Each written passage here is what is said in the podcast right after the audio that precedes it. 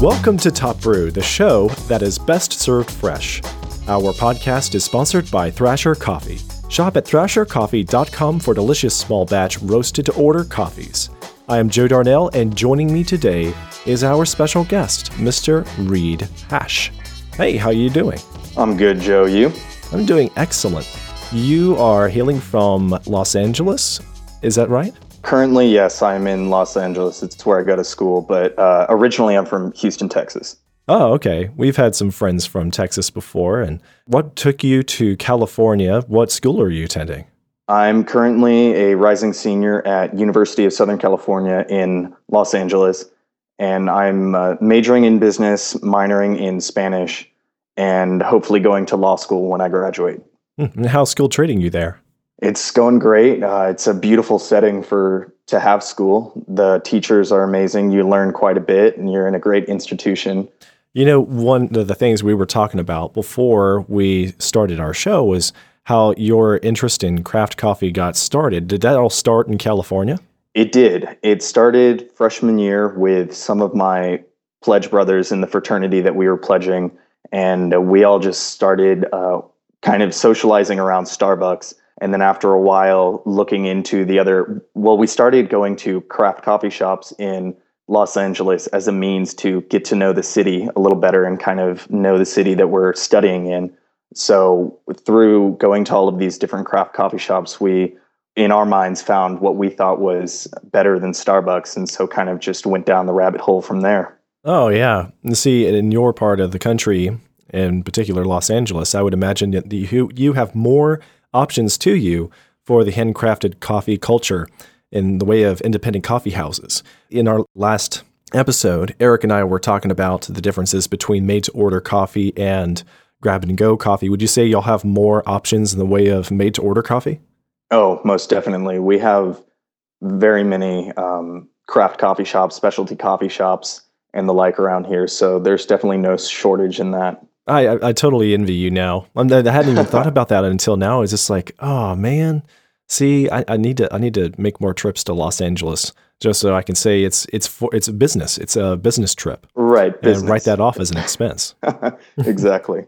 Now, one of the things that you got to do as you explored your interests and your tastes in coffee was you were exploring coffee internationally when you would be out and about for educational purposes out of the country.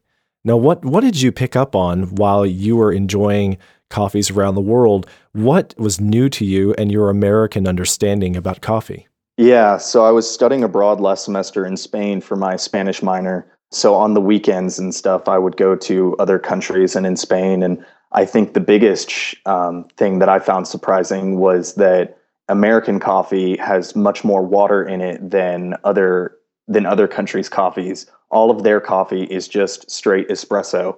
Um, they don't do drip coffee, they don't do pour overs, any of that. What they think of coffee is espresso. So, not even like the French press or the coffee press, I should say. Would they call the drink from the coffee press that you encountered there, would they call that an espresso? Or would they just make it more concentrated than perhaps we make it here in the US? Pretty much everywhere that you go, every hole in the wall cafe would have every restaurant would have an espresso machine. That makes sense. So they make all of their coffees with espresso machines. Interesting. It's not impossible to find a French press or something, but you'd be very stressed to do so. Yeah, see, the espresso machine gives you the most flexibility from any sort of brewing machine in a restaurant. So I can see why you would start there and take it elsewhere if you wanted to dilute it and make specialty drinks. Or, like, you know, you and others have pointed out, to them, that's just coffee. They're going to take it black or, you know, with a little room for cream. And it's that's just normal. You know, an espresso is what they drink. I, I find that startling. So, did, did it seem unusual to anyone there? I imagine they're quite used to it. Right. Yeah. They're, they're very used to it. And for the people, for the other students that I was traveling with, they also found it interesting because they ended up missing so much just the quantity of coffee that they could get. Oh, yeah, because it's an experience to drink the 12 ounces or whatever it is you have. Right. And um, when all you have is your just little sip or two of a cappuccino or cafe con leche or whatever espresso drink that you're drinking, it's gone pretty quickly. And in America, we're used to having a longer experience. Did y'all have an experience at a uh, Starbucks in Spain? Yes. What was that like? It was different. Um, it, in some ways, it was familiar and that was comforting. But again, most of their all of their drinks were espresso drinks, which Huh. was shocking um, at a Starbucks. So mostly a different menu altogether. Yes. Did they have their hot teas? You know, those hot teas that, you know, practically nobody drinks and, you know, even Starbucks baristas don't know how to prepare? Yeah. Because no one drinks them that much, or at least not that I know, I didn't think to pay attention to that. My brother drinks them. I think he keeps them on the menu. Okay. Yeah, besides him, nobody else. Right. Well, I, I know they're more European in quality just because they're hot teas. It's not especially popular in the US. And it doesn't seem like any sort of restaurants in the states that I'm, not many of them that I'm aware of, really know how to make a proper hot tea. So I just, I had to ask because, you know, you were trying out Starbucks in international land. So mm-hmm, right. one more thing I had about the international coffee scene. Did y'all try to work with the baristas there and to, uh, to have them prepare you a coffee the way that you're accustomed to? Did you say, "Well, hey, can you make it like this as an americano and and give me some extra water or anything like that to try and prepare a traditional American coffee?" Oh, yes. We had many struggles with that. Yeah, what was that like? Every time that we would try to order an americano and that's i think why they call it that is just because we as americans like it with more water and so when you call it an americano Oh, I see. Yeah. Okay. but to them an americano is not drip coffee it's not true american coffee like we drink it they will just run water through the portafilter of the espresso machine for longer which i thought was just a crying shame because that water is so hot and pressurized that you end up just scorching the beans. And so you might get a taller cup of coffee, but it just has this acrid taste that I was just not a fan of. Interesting. So they couldn't really pull off our kind of coffee if they wanted to, unless uh, you know they were shown some other method, handcrafting it over the oven, and you know maybe with a stove top with a water kettle and something like that. Right. And they could have done a decent Americano if they had just pulled the espresso shot and then added water after the fact from not straight through the portafilter. But they weren't familiar with uh, making American coffee, so it just didn't occur to them, I suppose. Well, then that leads into the next question: How do you take your coffee? I take my coffee black in whatever form I'm drinking it in. I do like to vary between cold brew, espresso, pour overs, what have you, but um, pretty much always black. You're comfortable making cold brew for yourself. I am, yes. So how do you do it? What is what is your method? You know, I started off with a toddy, um, and that is sort of a, a French press of of cold brew makers, if you will. You just kind of dump a bunch of coffee grounds in a plastic bucket with some water, let it sit overnight, and then it drains through a filter, and then you have uh, cold brew. And that is that's really convenient for making easy cold brew, and that's what most specialty coffee shops or any coffee shop that serves cold brew will probably use a toddy just because you can make it in such large batches. But now I've moved on to using a drip tower just because one, it's a little more aesthetically pleasing. It's also sort of a work of art. And then it's more of the pour over version of cold brew making because instead of an immersion, the the water slowly drips through the coffee grounds. And so the coffee grounds are never just sitting in the water. Huh, interesting. Yeah, I've seen some, but I've never used one. Now, do you notice a huge difference in the flavor profiles between the two methods, or is it really boiled down to the the convenience, the elegance, and the efficiency of the one unit over the other? There is a slight taste difference, I would say. I think the cold, the drip tower um, makes a slightly cleaner cup and has m- sort of a, a boozy, sort of like whiskey feel to it, Nice. which is very enjoyable. Yes, but it is so so much more gosh darn expensive that I'm not sure for anyone that it would be uh, that it would be that much worth it. I picked up mine while I was abroad, so it was a little cheaper than anything you could find here. so you got your drip tower. Then what do you use for the rest of your your daily coffee, your hot coffee? What is your current coffee brewing gear at home, or in the uh, actually in your room, I guess, at the school? Right. So, you know, I bounced around between a lot of different things. At one point, um, I was making espresso, and then I had an AeroPress. Well, real quick though, how were you making espresso at school? You know, I, I did I did spring for an espresso machine, a little one little Rancilio Silvia. So that was fun. But then I had a an AeroPress and then a a Chemex. And now I think just because of the pure convenience of it, I'm doing the V60, which I know y'all have talked about on this show before. Oh, yeah. Yeah. And it's definitely up there in terms of the convenience factor. Efficient. And it, I could see how anyone could use that in their dorm. For, great for beginners and, and very satisfying for experienced coffee drinkers. Yeah, exactly. So, what do you do to heat your water? Do you measure your ground? You know, what do you do? Um, so I have a I have a kettle, a Bonavita electric kettle that I just have in my room, um, which is very convenient. It's electric, so no fuss there. And then for measuring my beans, I do have a scale and then a Baratza Vario grinder, a burr grinder that I use that is just super quick and consistent. So that's nice. I use the exact same water kettle. Yeah, and I'm, I'm very fond of it. It's last very uh, very well over the last year, year and a half. I guess I've had it. Did you keep that plastic cover that goes over the base that it says you know protective to you know shield it from water and the like? I never really thought it was necessary. It just looked kind of cheap, ridiculous. Yeah, you know, I, I kept it around for a little bit just because I didn't feel right throwing it away because it told me to keep it. But yeah. after a year or something, I think I lost it and who knows where it is, but I haven't been missing it. It doesn't really make sense. Like, if I need this plastic shield, then you made your base plate wrong. you, right. you need to go back to the, the design room and, and change something. Exactly. So thankfully, it hasn't been a problem because I, I haven't used it since basically the second day with, with that kettle. Yeah, no, it's not been a problem. Well, then now that you've established you got you've had some experience with an espresso machine there at college, and you've also used the Aeropress, and you've got your Hario V60. You have all the coffee gear you could ever want, right? You're all done. You're settled. It's going to be the Hario from this moment forth. You know, I, as much as I would like to say that there's something else that um, I'm really itching to have or add to the collection, right now i think that that's kind of it for me. I'm i'm content with what i have and i'm sure something will come up later but i'm good right now. And that makes complete sense. I i'm actually very satisfied with my aeropress coffee every day. Except for this one occasion it was two weeks ago.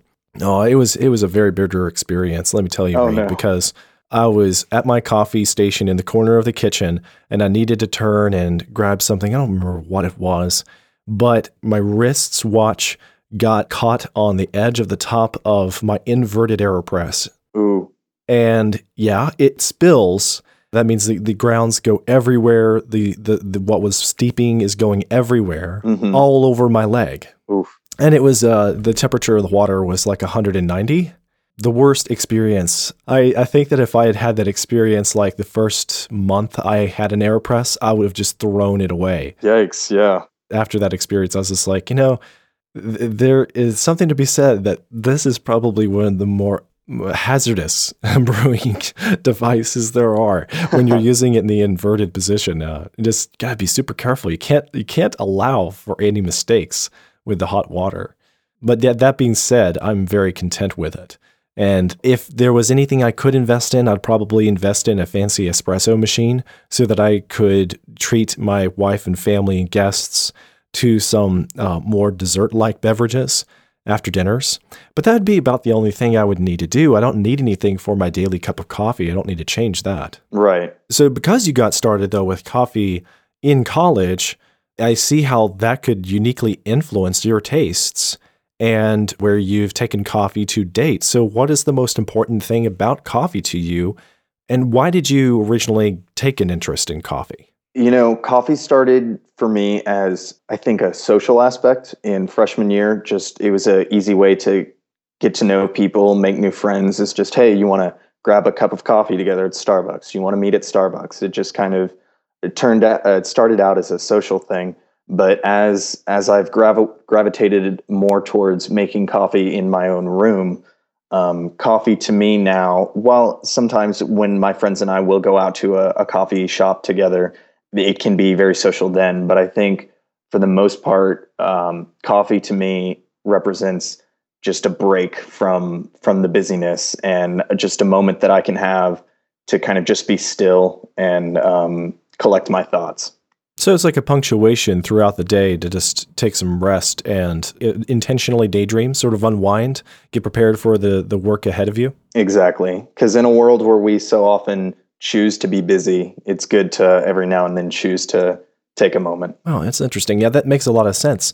It, it's interesting that most of the people that I've talked to said that they got interested in coffee for social reasons. That it, it didn't begin with the interest in caffeine. It didn't begin because it was just a tasty beverage, but it was because they, they actually realized all the social experiences people have around coffee and well why not you know everybody else is enjoying some coffee let's uh, shoot the breeze and enjoy a coffee together right i was drinking coffee before i became interested in it but I became interested in it via the social aspect because we would go to so many different other places. And so I was exposed to a range. And that's where I really kind of realized that there was, there could be more to it. Hmm, interesting.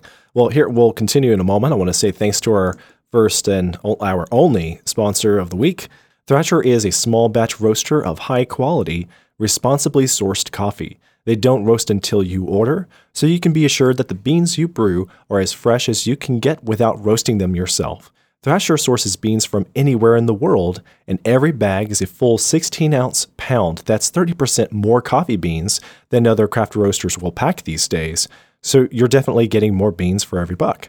Thrasher doesn't roast for supermarkets. They roast exclusively for interested coffee drinkers that are exploring the coffee culture online and listeners like you, discerning coffee lovers that are interested in fine coffees around the world. Not everybody has a craft roaster near home. So if you're not one of the lucky few with a, a craft roaster nearby you can get to, you need to check out the coffee that's available online. There's many like Thrasher Coffee, and they'll serve you up something very delicious. The only way to ensure that you're brewing the freshest coffee is to, you know, get a subscription. So you don't have to think about it anymore. It'll just show up in the mail in a box, fresh and ready to go every 2 or 4 weeks. And their plan prices just start at $17.99 per pound, and shipping is always a flat rate of $5. You choose from their roasts, then you choose what you want them to deliver to your door. Thrasher always treats Top Brew listeners like the beautiful coffee brewers that y'all are. You'll get 25% off of your purchase with the coupon code TOPBREW at checkout. So, my thanks to Thrasher Coffee for supporting Top Brew, which is this podcast and the website. So, Reed, returning to our discussion, I found it interesting that you, like so many others, have pointed out that the social experience is where it all begins.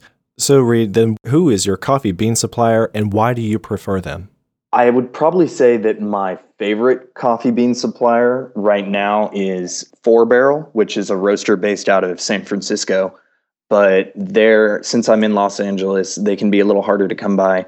Um, and it definitely, if I ever find them, I'll pick up a bag. But um, really, it's wherever I wherever I go out to. Whenever I need a bag, um, I'll go grab a friend and we'll go get some coffee, and then I'll just um, grab a bag from wherever we go. And as as much as I am for ritual, um, th- having a ritual, I also enjoy variety in types of coffee and suppliers and things. Now, what especially attracted you to Four Barrel? I just I really liked their Ethiopian. Um, oh yeah, yeah. I'm a fan of the African coffees, the more lighter, floral, fruity flavors.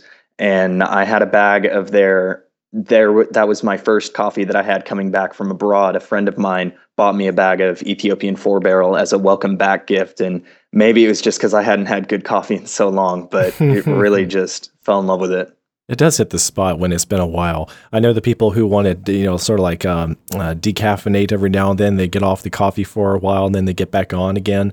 How they, they just say like the coffee just seems oh so much better when they they they relish it when they're they've gotten accustomed to not having any coffee again. So right, I can see why that would be especially unique. That's a man, that'd make a great gift if we could just ask everyone to stop drinking coffee on December first, and then when all the gift games ensue and everybody winds up with a bag of coffee, they'll be convinced that it tasted delicious.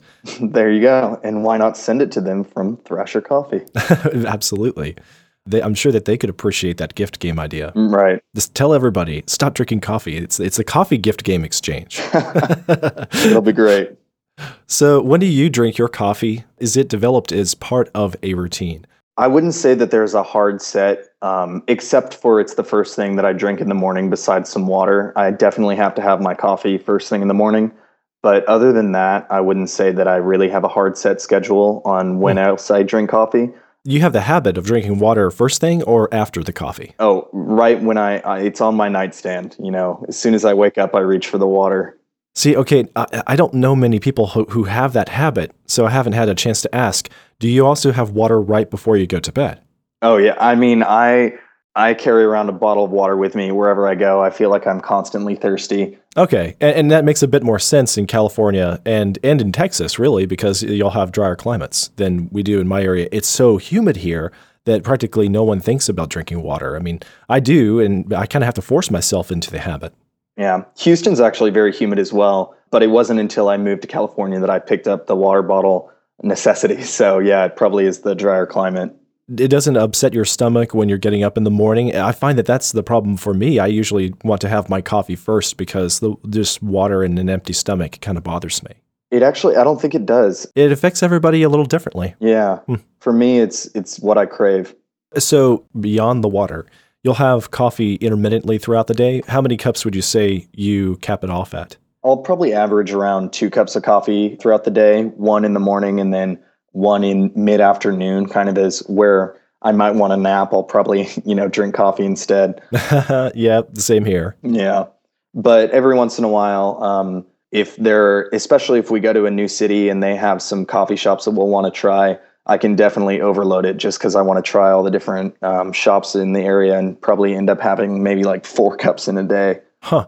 And see, when you're traveling anyway, you throw out all the routines out the window because none of them are relevant when you're living in a hotel room or you're living in the car or at your, you know, your in-laws or wherever you happen to find yourself. So I can see like all the routines just shed away when you're traveling. And that would be what I would do. I would probably end up drinking more coffee, especially there was this one time we were on vacation in San Jose and I would get up every day and I would have some local coffee there. And it would just end up of like affecting everything I did. I ended up drinking like four or five cups a day. Yeah, I think that probably a lot of people increase their ca- their coffee intake when they're away from home. Yeah, yeah, I wouldn't I wouldn't be surprised if that was the case. So then how do you control your caffeine intake? Do you really care about that? Do you have to monitor it and be careful because it gives you the jitters or headaches or anything like that? I would probably say the only consistent time in my life that I was uh, maybe overdoing it on caffeine was when I was younger and just drinking so many so many sodas was probably when I was maybe getting the most caffeine although I do know that sodas have less caffeine than than coffee so I never really measured it. But you're drinking a lot more, yeah. Right. But these days I don't drink sodas anymore. I average about 2 cups. Do you think that the coffee replaced the sodas that you were having? Maybe, probably. I do have a defining moment when I stopped drinking sodas, though. I was just drinking so many. And then one day my sister kind of said that I want a brother when I'm older. And oh. I, was, I was like, wow, that kind of scared me. So um, stopped drinking sodas then. Yeah, I have a few friends like that I'm worried about. And they they marvel that I just have one or two cups of coffee a day and I'll near, nearly never have a soda. And so, and then I'm like, well, you know, I, I can I can stomach the coffee because I'm only having one or two cups a day, and I have no co- uh, you know no cokes, no Dr Peppers, and meanwhile they have like Dr Pepper at their desk all the time. It, it baffles the mind. Yeah. Did that did it affect you, especially when you got off of the the sodas? Did you notice an impact on the caffeine and you know sort of cutting it out of your diet? I think probably I did feel a little drowsier in the beginning, but then I probably leveled off, and um, now I think I I mean, I feel like I have more energy during the day, which is nice. So it's interesting how that works, right? Yeah. Yeah, I have a friend who completely abstains from any caffeine whatsoever because of that reason. He feels a lot better without any. But it's a rotten shame because he had to cut out coffee. So, ah, uh, the poor fella. Shame. Do, do you have any favorite mugs that you prefer to use? You know, being a college guy, I don't know if you would take a special fondness to one yet or not. Yeah, I've I, you know I've listened to all your podcasts before, and I I know you've asked other guests this question, and everyone always has like an answer of some fun fun mug that they've picked up from uh, something that has a, a sentimental value to them. But for me, I really just I bought a mug from a ceramic store out of necessity. I needed a mug when I was here, and um, it's just a plain white mug, but I I really enjoy it. It's the perfect size. It's perfect thickness of the rim, you know, and and all of the things that I would want, but it's just a it's just a plain white mug. So then that makes a lot of sense. I wasn't especially fond of any particular cup until my wife and kids were trying to buy me some, and then it was my sister who really nailed it. Sorry, guys. uh, but yeah, it was my sister that found just the right thing for me. And I wasn't looking for mugs for myself either. Back when I got married, my wife and I would try to stop at Starbucks whenever we were on the road traveling and taking vacations. So we would try to get a coffee mug at Starbucks that had the name of the city on the mug. Mm. And for a while, you could always find mugs like that at Starbucks, but then they stopped carrying them. And my my San Francisco mug is got a crack through it, and that drives me nuts because it's actually my my favorite of that collection. Mm. I love the colors on it. Ah. But uh, yeah, yeah. So anyone listening to the show, friends of Reed, uh, you know what to get him for Christmas. we have all his gift ideas figured out on this episode. Right. Hit the rewind, make the list. It's pretty. It's pretty obvious. We know what we got to get this guy. get some coffees from abroad. Get some Thrasher coffee. Get some fancy mugs you'll be set. Exactly. It's all there. so is there anything you'd like to add about coffee for the discussion? You know, I probably just I like the message that your podcast has and that while I would like to I would like it if people knew more about the different types of coffee that were out there and how it can be different. At the end of the day, it is all up to your preference and you drink your coffee how you want. Yeah. But I would definitely encourage you to at least know all the options before choosing your favorite because how else would you know? Nice.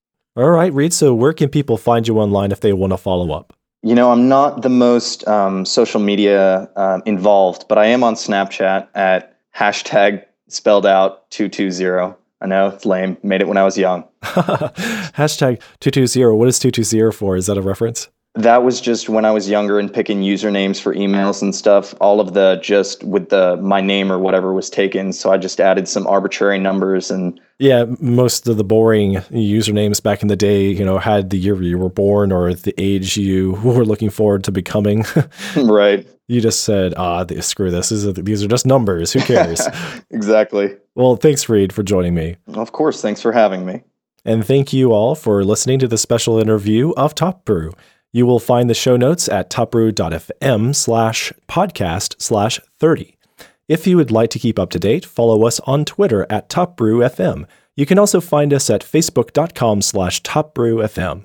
And if you are a barista, a roaster, a connoisseur, a student, or just your average Joe with an opinion about coffee that you would like to share, then please email me about getting an interview on another episode of the Top Brew podcast. Send that to joe at topbrew.fm. We want an audience participation, as they say, and what listeners really want to hear are all the people that care about coffee and relish it as much as they do. And I want to give a special thanks again to our sponsor, Thrasher Coffee, to show your support of this podcast. Enjoy Thrasher Coffee and let them know that we sent you. Use the coupon code TOPBREW to get 25% off of your order. I am Joe Darnell. Thanks for listening to the Top Brew Podcast.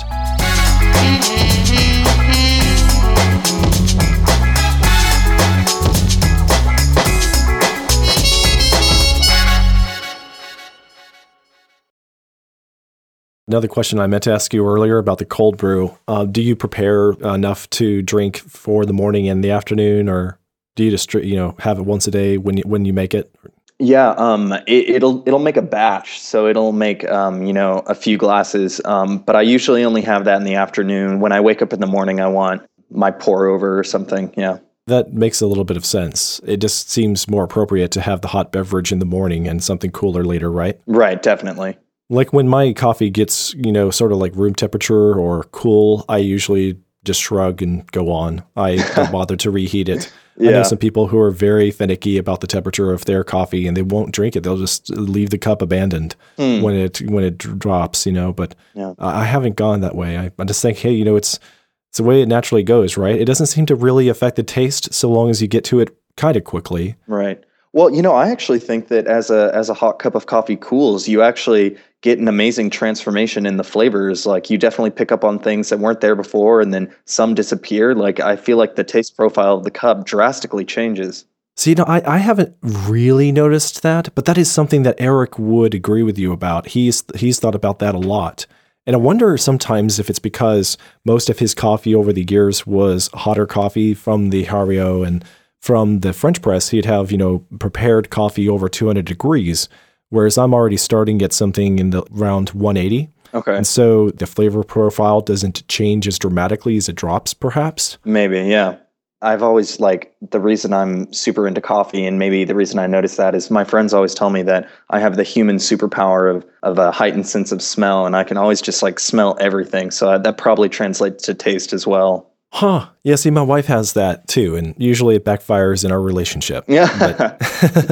yeah.